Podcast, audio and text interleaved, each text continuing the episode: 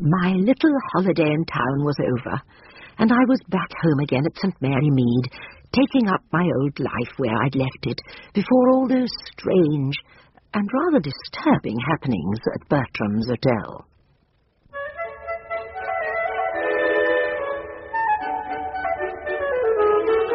We present June Whitfield as Miss Marple and Frederick Jaeger as Chief Inspector Davy in Agatha Christie's At Bertram's Hotel.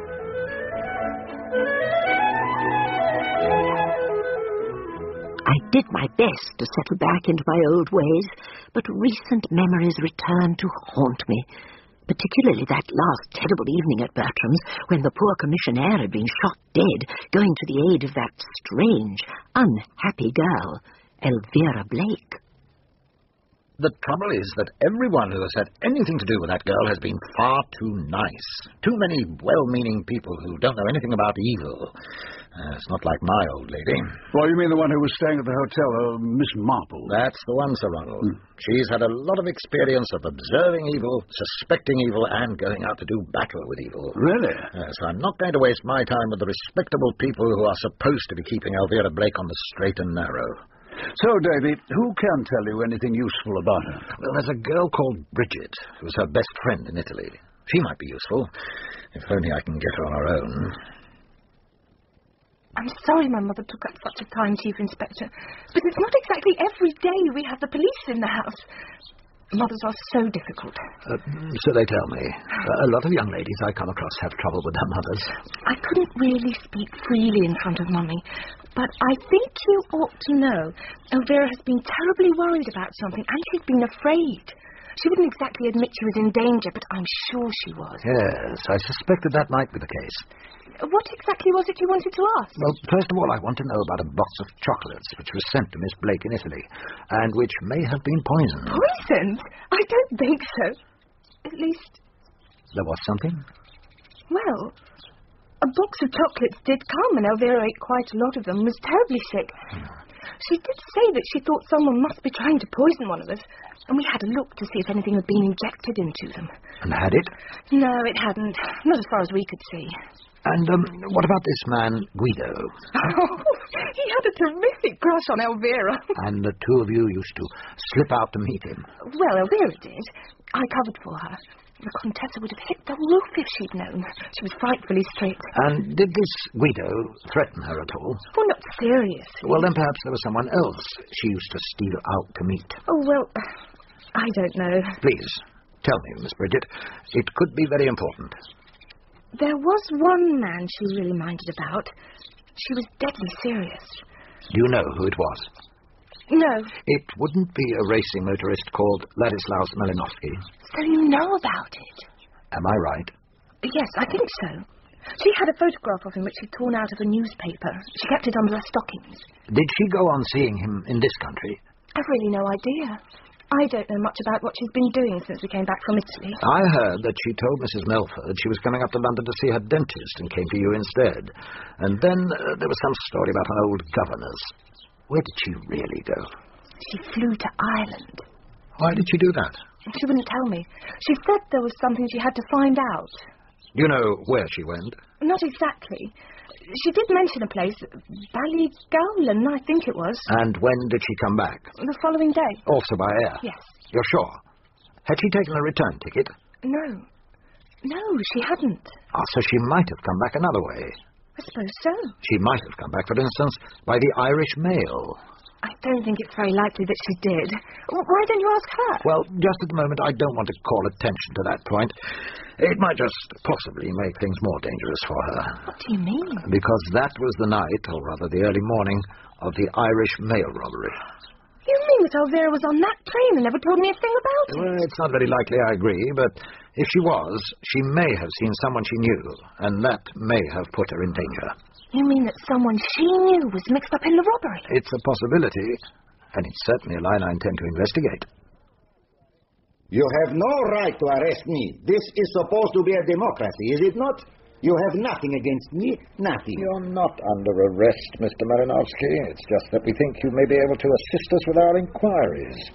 You own a car, Mercedes Otto, registration number FAN2266. Is there any reason why I should not own such a car? No reason at all, sir. There's just one little uh, uncertainty as to the current number. Uh, we have a report that the car was recently seen carrying a different registration plate. Nonsense. It must have been some other car. Oh, no, sir. There's no doubt about it. You were stopped by the police not far from Bedhampton. They asked to see your license and took a note of your registration plate. And when was this mythical encounter supposed to have taken place? It was on the night of the Irish mail robbery, and as I'm sure you realize, Bedhampton is only a short drive away from the scene of the crime. Now you really are getting rather fanciful, are you not? Do you have a revolver? Certainly. I have a revolver and an automatic pistol. I have proper licenses for both of them. And where are the firearms now? I think you know very well where they are. The small pistol is in the pocket of my car, and the revolver is in the drawer of the desk in my flat. Hmm. You're quite right about the one in your desk, but the other weapon, the pistol, is not in your car. Yes, it is. It is in the left hand pocket. It may have been once, it isn't now. Is this it, Mr. Malinowski? So you took it from my car. This pistol of yours was found in a basement area in Pont Street, in the vicinity of Bertram's Hotel. It has nothing to do with me. I did not put it there. Do you know that this is the pistol which was used to shoot Michael Gorman on the night of November the 26th? Are you saying that I shot him? Why should I? He was a complete stranger to me. It was a young lady who was shot at. Gorman ran to protect her and received the second bullet in his chest. A young lady? Hmm. A young lady whom I believe you know. Miss Elvira Blake. Are you saying that someone tried to shoot Elvira with my pistol? I'm suggesting that you may have done so, Mr. Malinowski. It could be that you had a disagreement. You mean that I quarreled with Elvira and shot her? Why should I shoot at the girl I am going to marry? Ah, is that part of your statement? That you are going to marry Miss Elvira Blake? She is still very young. It remains to be discussed. Perhaps she had promised to marry you and then changed her mind. You see, there was someone she was afraid of. Was it you, Mr. Malinowski? Why should I want to kill her? It would be pointless. You say that you intend to marry Elvira Blake. Perhaps you have already married her. If that is so, then you would be the one to inherit her money. And it is known that you are in financial difficulties. No, Chief Inspector, I am not married to Elvira Blake. She is a pretty girl. I like her, and she is in love with me. We had fun together in Italy, but that is all. Just now you said she was the girl you were going to marry. You are too prudish in this country. The mother and I, we are lovers. I did not want to say so. I suggest instead that the daughter and I are engaged to be married. That sounds very English and proper. I think all this has gone far enough. May I have my pistol back? No, you may not. It's done quite enough damage. Uh, but I'll be happy to write you a receipt for it. I had only been back for four days at St. Mary Mead when I received a telephone call from Chief Inspector Davy asking me to come up to town again. It was of the greatest importance, he said, so I couldn't very well refuse. And when the train drew into the station, there was his familiar portly figure waiting on the platform. He wouldn't tell me what it was all about, and we drove in silence to Bertram's Hotel, where we went straight up to my old room, number 18. You look tired, Chief Inspector. Yes, I've uh, had to get around a bit. As a matter of fact, I've just returned from Ireland. Ah, from Ballygowlan? Now, how the devil did you know about Ballygowlan? Oh, I'm sorry, I beg your pardon, Miss Marple. I suppose Michael Gorman happened to tell you that he came from there. Is that it? No, not exactly. Well, then how, if you don't mind my asking? Uh, how did you know? Oh, dear, it's really very embarrassing. It was just something I happened to overhear. I see. I wasn't eavesdropping, you understand. It was in a public room, and quite frankly, I enjoy listening to people talking. I mean, if people are talking near you, you listen. Oh, quite. Um, look, Miss Marple, I've got Canon Pennyfather arriving at any moment, and I want to make sure he doesn't get lost again. I hope you'll excuse me. Oh, but of course. Oh, you look rather pale, Miss Gorringe. You're not ill, I hope. Oh, we've had a good deal of worry, Canon Pennyfather. Oh, yes, yes, I did see something mentioned in the paper. You, you've had a murder here. Eh? Terrible, terrible. Such a thing has never happened at Bertram's. I mean, we are not the sort of hotel where murders happen. Though, of course, it wasn't actually in the hotel, it was in the street. No, so really nothing to do with you at all. But what are you doing here, Canon Pennyfather? We, we, we don't have a room reserved for Oh, you. no, no, no, no. Chief Inspector Davy asked me to meet him. Yeah, I can't imagine what he wants. He's already been down to see me, you know, and uh, he was rather disappointed, I think, that I couldn't remember anything useful. Ah, you're here already, sir. Feeling more like yourself now? Ah, well, I feel quite well, but I, I still don't seem to remember what I ought to remember. Well, we mustn't give up hope. Uh, come upstairs. I want you and Miss Marple to help me in a little experiment. Oh. Now, what do you want me to do? I want you to do exactly what you did on the night of the 19th of November, the night you saw Canon Pennyfather going down the stairs. Uh, he's waiting for my signal in the next room. I understand.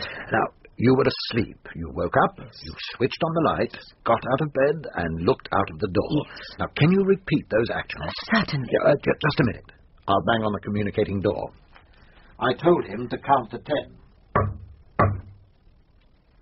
Now, off you go. I'm waking up and switching on the light, looking at the clock, getting out of bed and crossing the room to the door. Oh, dear. What is it, Miss Marple? The man I saw that night cannot have been Canon Pennyfather. But I thought you I said. know, he looked like Canon Pennyfather, his hair and his clothes and everything, but he did not walk the same way. He must have been a kind of, oh, what's the German word? Uh, may I uh, come back now? Uh, was it satisfactory? Well, I've now got a fair idea what happened. You came back to the hotel after midnight. You went upstairs, you opened the door of your room, and you saw. I remember now what that German word is. Doppelganger. Yes, of course. the doppelganger. How could I have forgotten?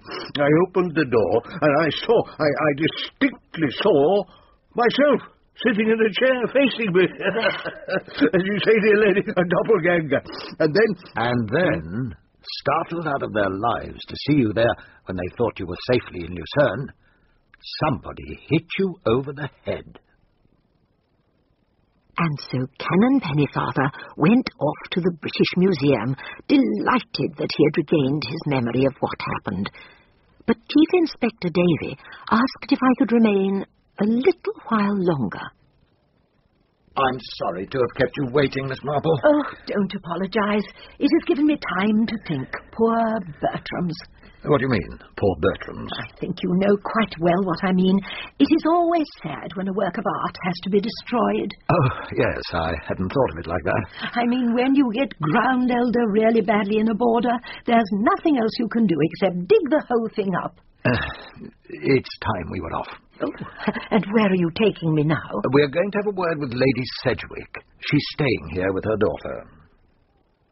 I've met you before, Miss Marple. You were here with Selina Hazy a week or two ago, weren't you? Please, sit down. Yes, thank you. And how is your daughter, Lady Sedgwick? Oh, she seemed none the worse for her experience. She's staying here with me. I hear you've arrested Ladislaus Malinowski. On what charge? Oh, I haven't arrested him. Uh, We thought he might be able to help us with our inquiries. What inquiry? We want to know what his movements were the night that Michael Gorman was shot. You're not suggesting that it was Ladislaus who fired those shots at Elvira. They don't even know each other. How much did that shooting business the other night upset you, Lady Sedgwick? Naturally, I was distressed about Elvira. Uh, no, no, no. I didn't mean that. I mean, how much did the death of Michael Gorman upset you? I was very sorry about it. He was a brave man. Is that all? You knew him, didn't you? Of course. I'm sure Miss Marple knew him, too. He worked here. Mm, yes, you knew him a little better than that, I think. He was your husband, wasn't he? You know a great deal, don't you? I hadn't seen Mickey for a great many years, twenty or more. And then I looked out of the window here one day and suddenly recognized him. And he recognized you? Yes. I was very young when I ran away with him. He was a hero to me because of the way he rode a horse. I was really in love with him. It didn't last long. The first 24 hours were enough to show me what he was really like. He drank, and he was coarse and brutal. I was quite relieved when my family turned up and took me back with them. Did your family know that you were married to him?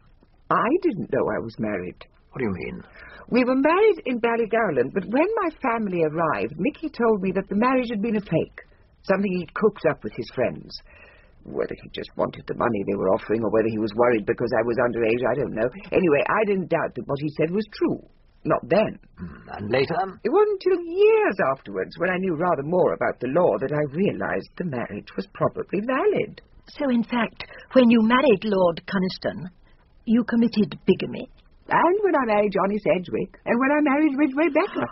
so much bigamy. I'm sure you find all this very shocking, Miss Marple, but at the time I put it aside with the things that don't matter in life. I can well imagine that you did. And then, one day in November, a few weeks ago, Michael Gorman turned up again and started to blackmail you. Nonsense! Who said that he blackmailed me? I know that he did, Lady Sedgwick. How could you possibly know that? The armchairs in this hotel have very high backs. I was sitting in one in front of the fire in the writing room, resting before I went out one morning. You came in to write a letter. I suppose you didn't realize there was anyone else in the room. And so I overheard your conversation with Michael Gorman. But all the same, you must have misunderstood what you heard. Mickey didn't blackmail me. I frightened him off before he could try. Yes, I think you probably did. You threatened to shoot him. And I wasn't the only one to hear you. The other armchair was also occupied. By whom? Your daughter was in the other chair. Oh, my God. What must she have thought? Well, she thought seriously enough of what she'd heard to go to Ireland and search for the truth. It wasn't very hard to discover. Oh, child. Even now she's never asked me a thing. Yes. You see how it changes one's view of what happened the other night.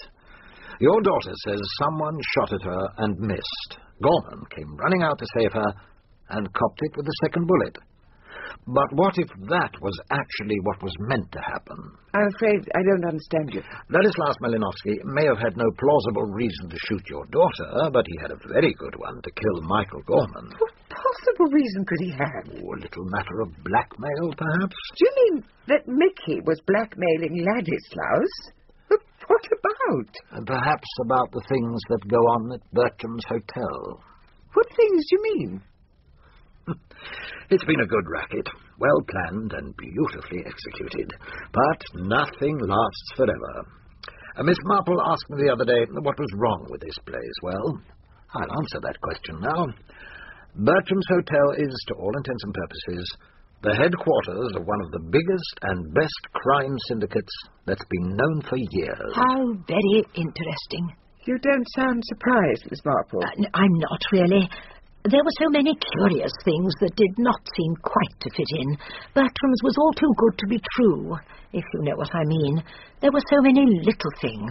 Uh, people not turning out to be who they were thought to be. I truly do not understand what you're talking about. The whole point of the Bertram's operation was to fabricate false evidence. There was this pool of phony characters, mixed up with the real thing, of course, who would pass through the hotel clergymen, admirals, generals, and the like. Now, when a major crime was committed, one of them would appear on the scene, and off the police would go on the track of a highly respectable bishop or a prominent justice of the peace, only to discover that the real people were nowhere near the scene of the crime. And by the time the smoke had cleared away and all our investigations had led us nowhere, we had no hope of finding out who the real criminals were. And that's only the half of it. And what was the other half, Chief Inspector? The foreign visitors who come to Bertram's Hotel. Ah. Rich people, totally above suspicion, mostly Americans, coming here with a lot of luxury luggage which looks the same but isn't. Take the Cabots, for instance. What about the Cabots? Bostonians, very nice people, come here year after year. We took a look at their luggage when they arrived at customs. They had over £300,000 concealed in false compartments in their luggage, the proceeds of the Irish mail robbery. But we'd never have discovered how the bogus persons racket worked, but for one thing. And what was that? The disappearance of Canon Pennyfather. But I'll let Miss Marple explain that one. Yes, he was due to attend a conference at Lucerne on November the 19th, uh, the day before the Irish mail robbery, as it happens. But being an absent-minded kind of person, he got his dates wrong and did not present himself at the air terminal until the evening of the 19th.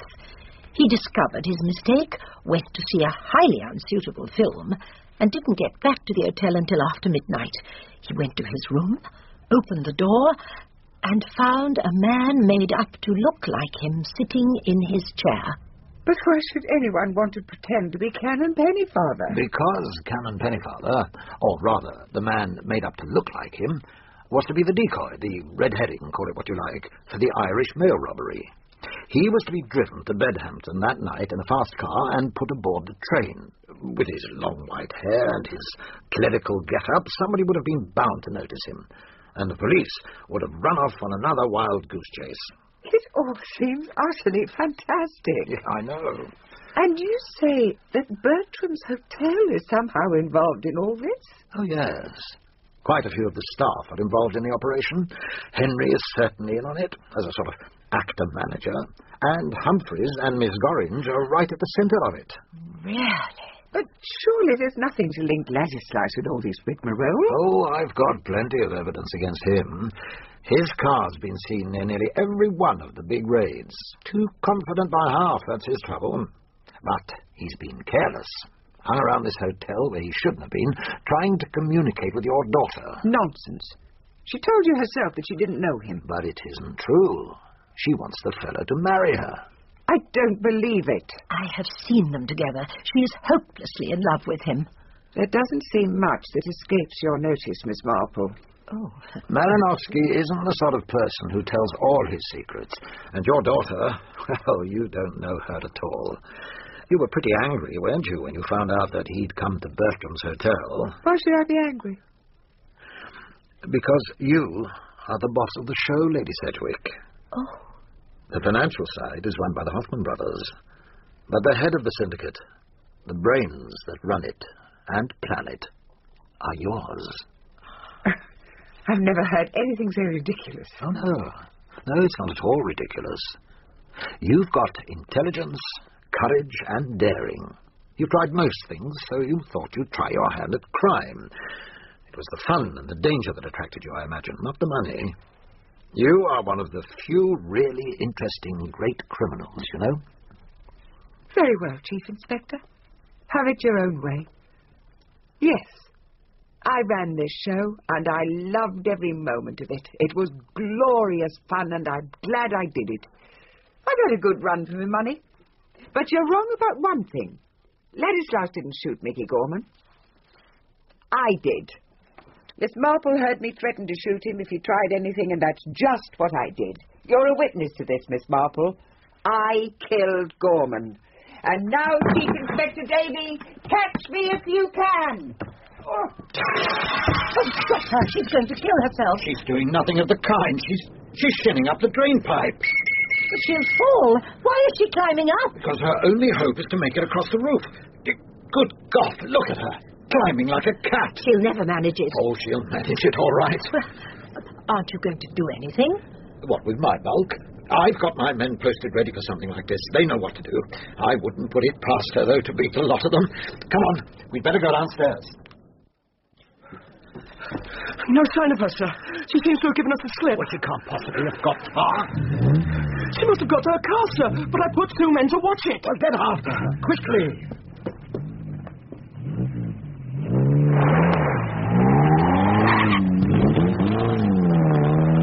She's going like crazy. She'll kill someone. She'll never get round that van.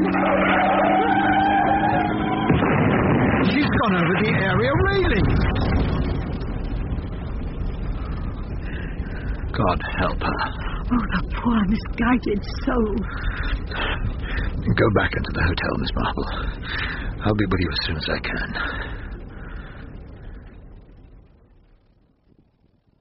Is she dead? I'm afraid so. Perhaps it's better that way. I cannot imagine Bess Sedgwick in prison. Well, she told her story first. A confession. You heard her. Oh, yes, I heard her. It wasn't true, of course. No. She didn't shoot Michael Gorman. Do you happen to know who did? Yes, I do. Her daughter, Elvira. Ah. And when did you begin to think that? I always wondered. She was so full of fear that night. And the lies she told were poor lies. But I couldn't see a motive at first. That puzzled me, too. She had found out that her mother's marriage to her father was bigamous, but would a girl murder for that? I suppose there was a money side to it. Oh, there certainly was. Her father had left her a colossal fortune. When she found out about her mother's marriage to Gorman, she realized that she wasn't legitimate and might not inherit the money. Of course. And she was desperate for the money because she was convinced it would enable her to buy Ladislaus Malinowski. It was cold-blooded murder. She stood by the railings, fired a shot, and screamed. And when Gorman came running across from the hotel, she shot him dead. she was a cool hand. But afterwards she was terribly afraid, and her mother was afraid for her. Bess Sedgwick chose to die herself so that her daughter could go free. What will you do? Well, I know she did it, but I've got no evidence. Even if I could get the case brought into court, an experienced counsel would push the sob stuff. Lonely girl, unfortunate upbringing. And she's beautiful. Yes, the children of Lucifer are beautiful, and as we know, they flourish like the green bay tree. Excuse me, sir, but Miss Blake is here. Oh, show her in, Sergeant. What's happened? What are all those policemen doing in the street? Has there been an accident? I'm sorry to have to tell you, Miss Blake, that your mother is dead. Before she made her escape, because it was an escape, she confessed to the murder of Michael Gorman. You mean she said that it was she who. Yes, that is what she said. Have you anything to add? No, I don't. If you'll excuse me, I'm going to my room.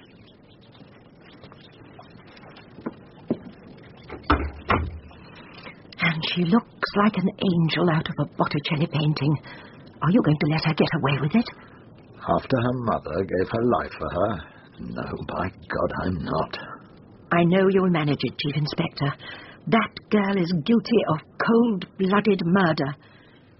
And may God have mercy on her soul. There must be some way to prove it.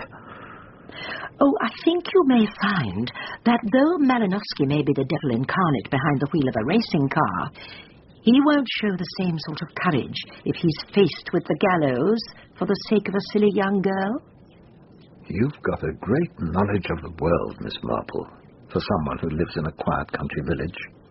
It is because I live in St. Mary Mead that I understand about human nature.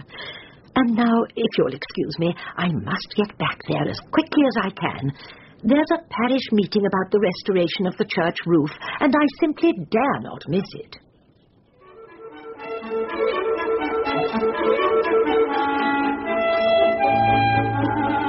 In the final episode of At Bertram's Hotel by Agatha Christie, Miss Marple was played by June Whitfield and Chief Inspector Davy by Frederick Jaeger. Bess Sedgwick, Siân Phillips, Canon Pennyfather, Maurice Denham. Miss Gorringe, Gilly Mears, Elvira Blake, Tracy Wiles, Bridget, Sarah Plowright. Sir Ronald Graves, Patrick Allen, Ladislaus Malinowski, Gavin Muir, Sergeant Waddell, Ross Livingston. Other parts were played by members of the cast. At Bertram's Hotel was dramatized for radio by Michael Bakewell and directed by Enid Williams.